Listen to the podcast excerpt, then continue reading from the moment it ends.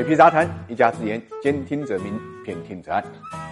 理财魔方倡导以基金组合的方式呢，科学投资基金。基金组合相比指数波动小，收益高，涵盖股票、债券、黄金、ETF、海外 QD 等基金资产。不定期呢提供调整组合建议，可以一键完成调仓。理财魔方拥有证监会颁布的基金销售牌照，各大应用商店搜索“理财魔方”即可下载。重磅事件频频发生，不断在冲击影响着 A 股市场。在进博会开幕、我央行意外降息等一系列的重磅事件之后，十一月五号，新华社授权发布了中共中央关于坚持和完善中国特色社会主义制度、推进国家治理体系和治理能力现代化若干重大问题的决定。这个文件呢，是十九届四中全会审议通过的一份重要文件。全文呢是一点八万字，其中以一千七百二十七个字的篇幅，对坚持和完善社会。主义基本经济制度推动经济高质量发展呢，做了详细的阐述。应该讲，描绘出了今后数十年经济发展的一个蓝图。决定中明确提出要建设更高水平的开放型经济新体制，这与十八届三中全会中构建开放型经济新体制表述相比呢，要求更高。至于更高水平高在哪里呢？我们从决定中可以总结出三个点。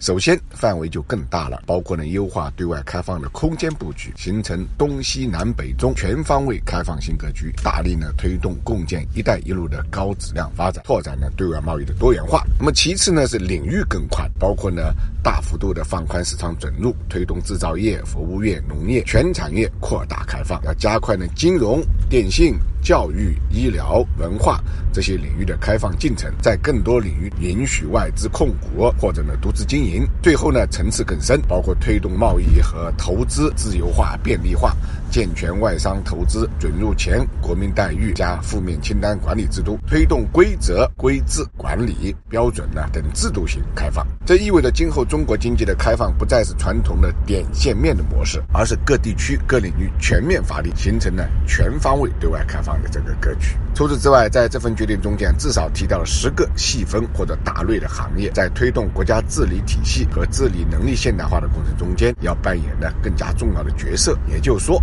这十个板块是有可能站在历史级别的风口之上的。首先，就市场现在最火的三大概念：互联网、大数据、人工智能。决定里面呢提到要推进数字政府的建设，加强了数据有序共享，依法呢保护个人信息。数字政府这个概念呢，之前很少被提到。这一次被写进四中全会的决定，可以预见未来政府会向数字化、智能化呢转型。其次就是决定中多次提及的先进制造业的概念，建立以企业为主体、市场为导向、产学研深度融合的技术创新体系，支持大中小企业和各类主体融通创新，促进科技成果转化机制，积极发展了新动能，强化标准引领，提升了产业基础能力和产业链的现代化。再呢，就是大家比较关注的国有企业改革概念，决定中明。明确提到呢，要形成以管资本为主的国有资产监管体系，有效呢发挥国有资本的投资运营功能的作用。这里更要注意的点是呢，国有企业的改革不再局限于自身体制的变革，而是延伸到向外的投资运营。第六就是大金融的概念，那么建设现代中央银行制度，完善基础货币投放机制，全的基准利率和市场化利率体系。第七就农村概念，实施乡村振兴战略，完善了农业农村优。先发展